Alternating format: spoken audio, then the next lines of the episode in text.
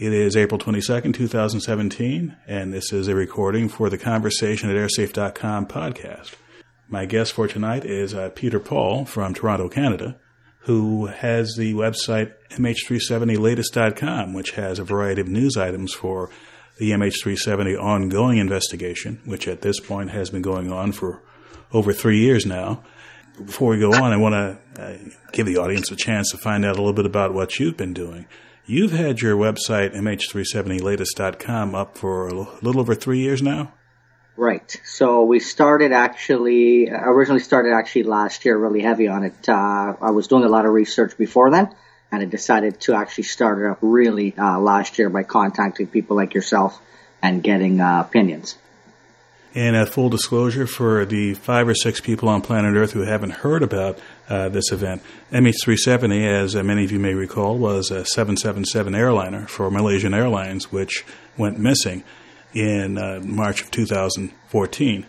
And since then, it has not been found, or more specifically, there have been a couple of pieces that have been definitively identified as having been from the aircraft, which were pieces of debris which were floating on the Indian Ocean for some time. There have been several other pieces of the aircraft that have been identified as being definitively definitively from a 777 aircraft, very likely from MH370. But other than a few odd pieces of debris, the bulk of the aircraft hasn't been found, and the aircraft is presumed to be in an area of the Indian Ocean, roughly 2,000 kilometers west of the west coast of Australia in a part of the Indian Ocean that hasn't been really investigated or examined scientifically or otherwise until this uh, search effort was put underway.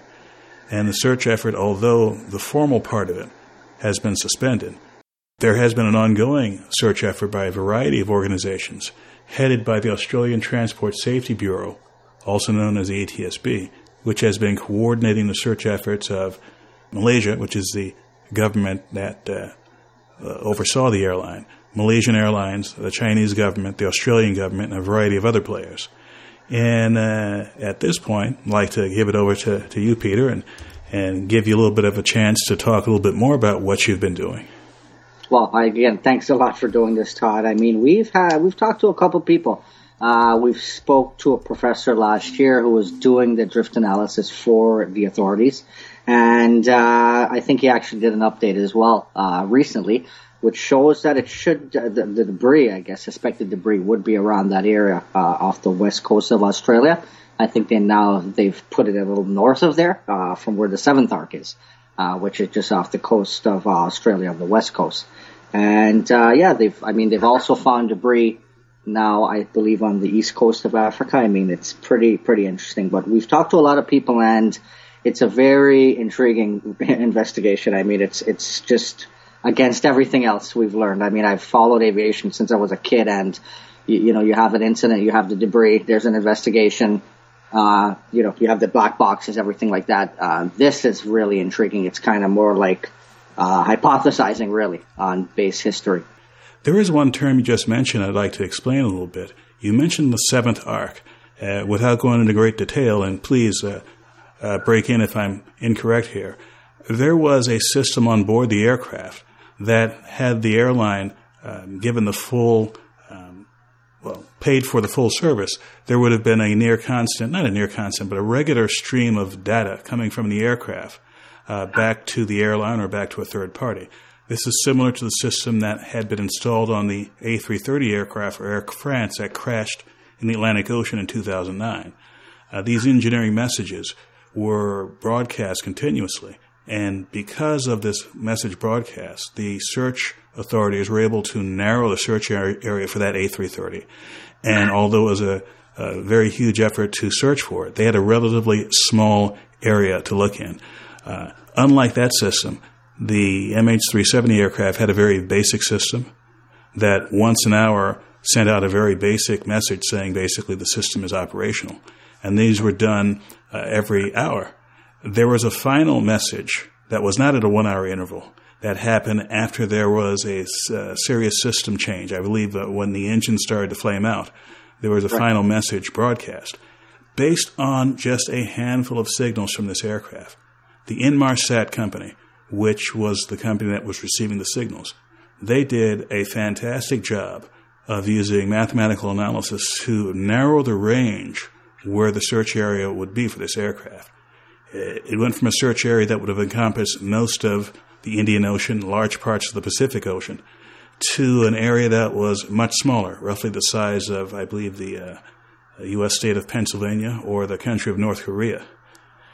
And that's where the search area, search effort was concentrated in that what's the so-called seventh arc area.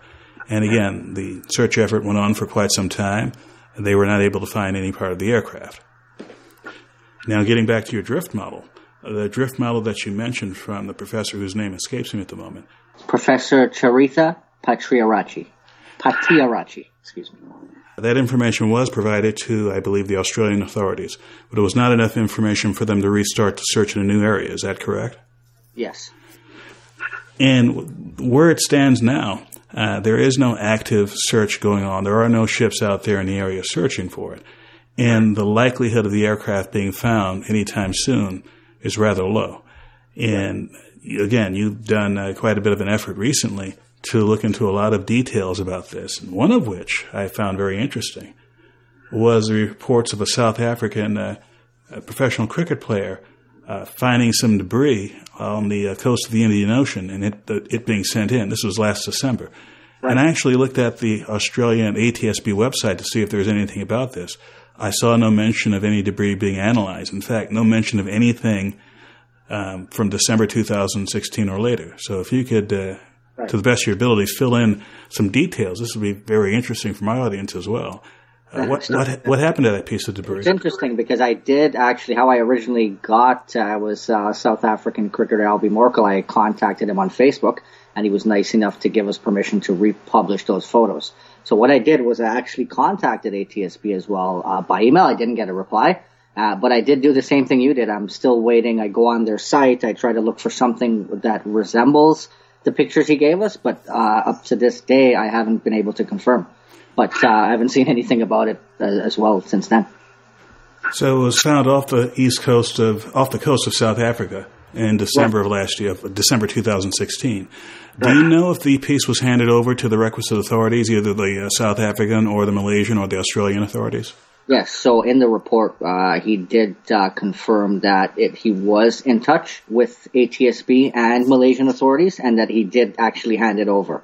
Um, but that was actually never independently confirmed by me. Uh, whether they received it, when they received it, no idea.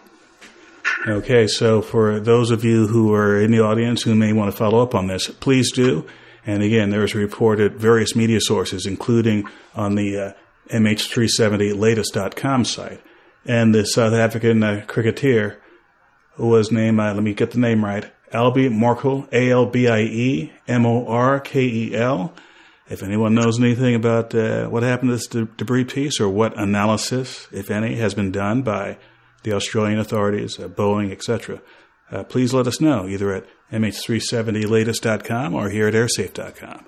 Well, you know what's really interesting, Todd? That anytime I interview somebody who's actually a pilot or at least close enough to the plane, I, it's always really interesting to them. Uh, we interviewed, uh, if you probably didn't see it, Pierre Jeanniot. He's uh, a Canadian aviation legend. We interviewed him uh, in Feb- on February 12th, actually, 2017. He said to us that uh, he believes there's, because there's a deliberate interruption, um, purportedly on this flight MH370, that it's uh, it's kind of like uh, something done on purpose. That it really intrigued him why that power was just cut off so suddenly to the key equipment, uh, particularly ACARS.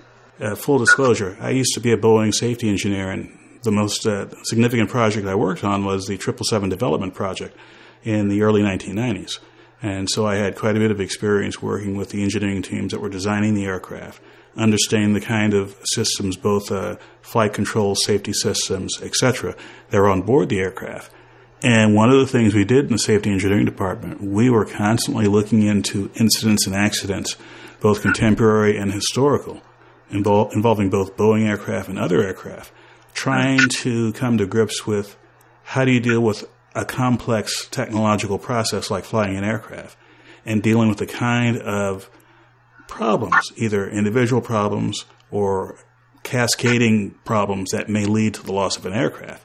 So with that in mind, in the first few days after the, the aircraft went missing, I came up with four general conceivable theories that would explain what happened given the very, very small amount of data that was available in the week or two after the event. And by the way, I, fundamentally, these four ideas haven't changed since then. Uh, the first being a traditional hijacking, that is, some outside entity not connected with the airline takes over the aircraft and, for whatever reason, flies it to the middle of the Indian Ocean. Uh, the second, an insider hijacking. That is someone with extensive knowledge of the aircraft, of aircraft procedures, of the security methods uh, and and and, and um, technologies available on the aircraft, might have overcome them, circumvented them, and taken over the aircraft. Now, an insider hijacking doesn't have to be the pilots. It could be someone else who's involved with the airline, someone who's very, very familiar with 777, or someone else with a uh, access to the aircraft or to the airport or to the secure areas of the airport that the average person wouldn't have. The third would be what I call a traditional complex accident.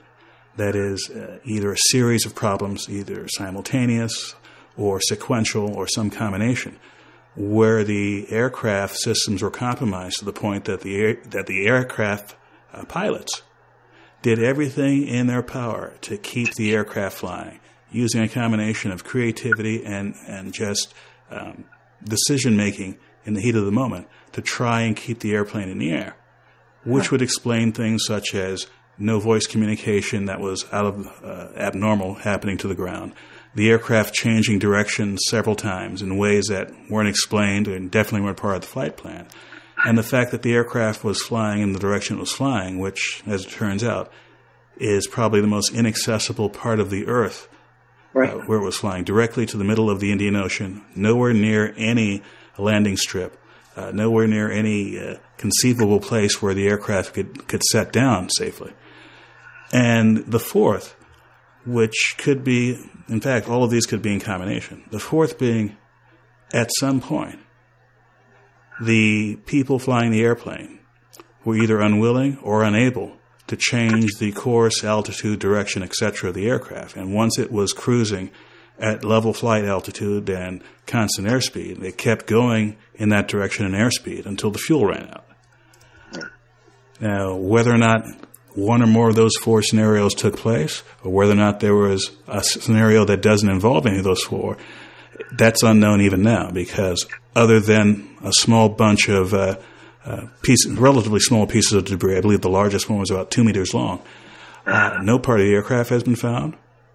No other information from the aircraft has been received. Uh, no broadcast radio signals. No uh, electronic devices recovered from the ocean floor with data on it. Nothing. The black boxes, if they're still intact, are certainly not uh, in the hands of the authorities. They're very likely with the rest of the, the debris of the aircraft. Now, one thing I will say given the condition of those pieces of the aircraft that have been recovered, especially the two pieces of flaperons, which are trailing edge devices on the wings, that have been definitive, definitively identified as being from MH370, it's uh, pretty apparent to me that the aircraft did not um, land in the water intact. That is, it was very likely an uncontrolled impact with the water. Right. In fact, uh, at least one of the pieces, which are confirmed to be from a 777, but not necessarily from MH370, very likely from MH370, was an interior cabin uh, piece of debris, which is consistent with that part of the aircraft going through some fairly intense uh, physical stresses at some point. Again, consistent with a high speed, uncontrolled entry into the water as opposed to a controlled ditching. Right. So I would hazard a guess that the end of the flight was uh, not a stable, controlled um, flight of the aircraft. Right. That's it's very interesting. It's one of the things we actually run into a lot as well. That they believe that it even. I think there was a report. I don't have it with me, but uh, I believe there was a report by uh, an official. Uh, an official. I think it was ATSB. Don't quote me. Um, that said that uh, this plane most likely uh, broke up prior to it hitting the water. Um, so that most of the people that we've interviewed also believe that as well. Well, let, let me go further and say uh, it was not a controlled impact with the water. The aircraft may or may not have been intact at the point that it hit the water. That's unclear. It could have been a situation where it was in a very, very high speed dive and you would have piece of the, pieces of the aircraft being torn off uh, before it hit the water. Or it could have broken up fairly severely in midair, uh, much like the MH317 777 did several months later, which, by the way, MH17 was shot down by a missile. No evidence whatsoever that this happened to MH370. I'm just pointing out that that was one of those cases where the aircraft broke apart at high altitude and you had a wide dispersal of debris over a wide area. It's unclear if that happened with MH370 because, again, there has been no debris field found on the bottom of the ocean. And unless and until that happens, it's hard to say whether or not this was a relatively intact debris field, much like what happened in 2009 with the Air France flight, or whether this, this was a more scattered debris field like MH317, excuse me, MH17. Right. So, Todd, I want to get to something else here. It's uh, I want to ask you, how has this, if it has, you know, we haven't had a lot of information like debris or anything with the investigation. Uh, is there a chance for this to either change aviation or change people's thoughts? Because we that's the one thing we've come across as well. People are changing. Uh, we just did a report about how uh, laws in Europe are getting changed. Uh, not so much in North America, but there is a slight move now towards you know tr- getting more data for the planes, tracking them uh, more sufficiently. Uh, what's your take on that? Well, this sort of uh, folds into your first question that you sent to me by email. What intrigued you most, most about MH370? I think the most intriguing thing now is that because of the nature of what happened here, the kinds of questions that usually get spoken of over long periods of time by policymakers in the aviation field were put front and center almost immediately. Questions like, how can it be possible that an aircraft in this modern age with GPS tracking, etc., could go missing? or that you wouldn't know where every airliner is at every minute of flight. Well, that speaks to a couple of things. One, there's a technology or several technologies that could certainly track the aircraft in real time. Two, and this gets to the international, the essential international nature of aviation.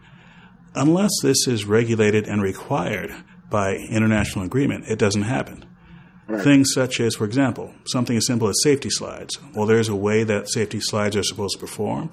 There's a way that they should be designed. And once the authorities in the U.S. and Europe and elsewhere settle on requirements and minimum requirements, that's how things are manufactured. It's same. The same goes for procedures. Uh, the lighting systems you see at airports around the world are standard around the world for a reason once there was a decision made on how do you navigate visually, how do you navigate electronically, over time, regulations get put out there. And although they don't have the force of law, it goes something like this. The biggest players in aviation are North America and Western Europe. We're talking US, Canada, Britain, France, Germany, uh, Great Britain, uh, Great Britain, Germany, France, and uh, Spain, etc., the European Union countries.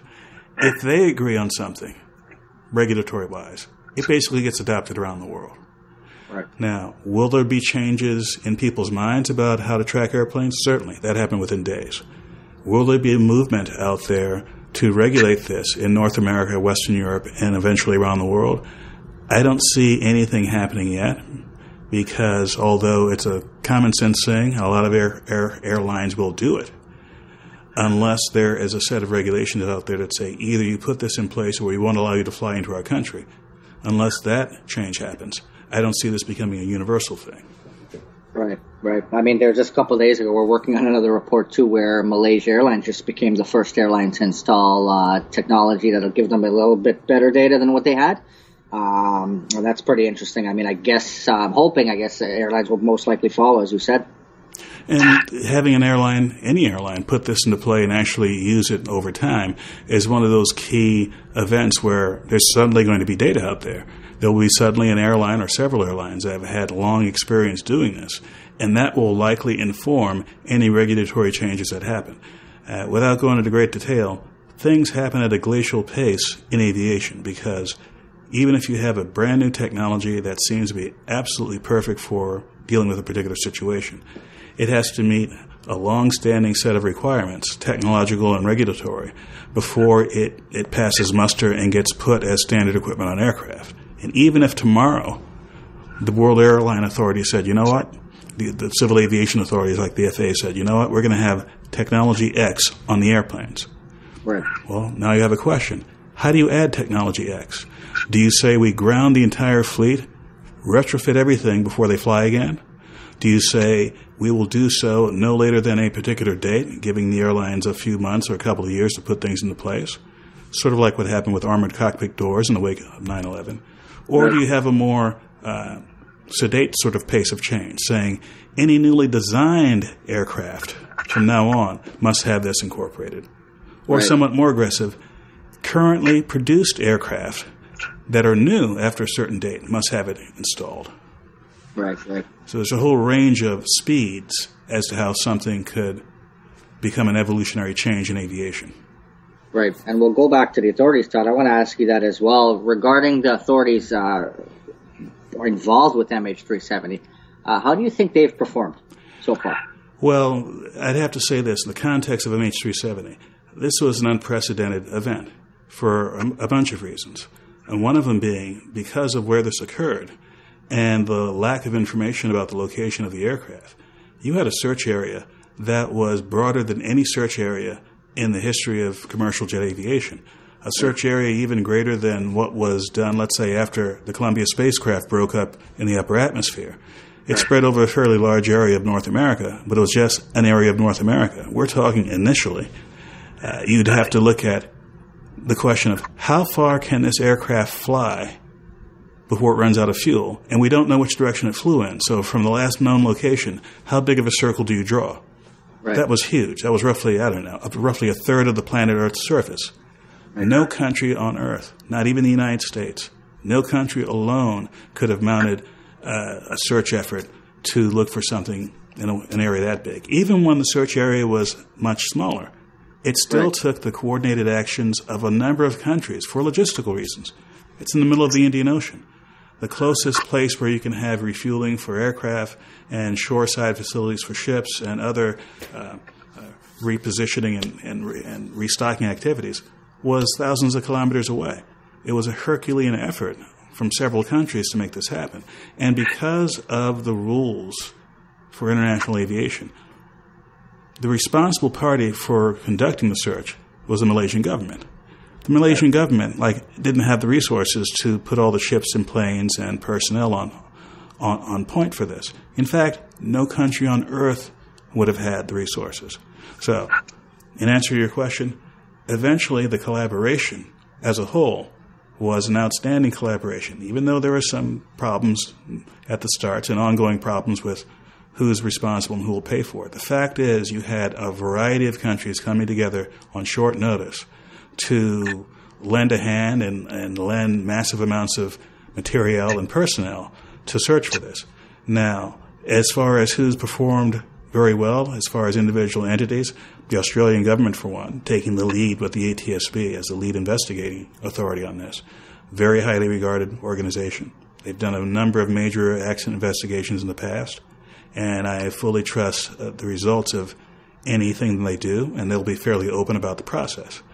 On the other end of the scale, the Malaysian government did a variety of things that were just uh, unconscionable.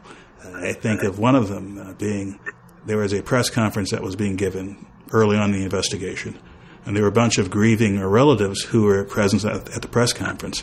And they had a bunch of security people basically, you know, manhandling these people and dragging them out of the room with all Right. the TV cameras taking pictures of it. Something that was just would not have been done in in Canada, or the U.S., Western Europe. Again, Right. those countries I just mentioned, for example, Canada and, and the United States, they have gone through many major accident investigations, many of them under the scrutiny of the world's media. And over time, uh, the major players in aviation, Western Europe, Canada, Japan, Australia, have come to an agreement as to how these sorts of things should be run, how open the investigation will be to the world, what sort of relationship the authorities will have with the grieving families. These are things that have been worked out over time. Malaysia, they basically had two extremely high profile major events happen within months, and they simply hadn't had that experience before. One would hope two things. One, they don't have another opportunity to practice an investigation because no country should practice uh, investigations like this because we don't want to have crashes. Two, if they do, I hope they perform better than this last time.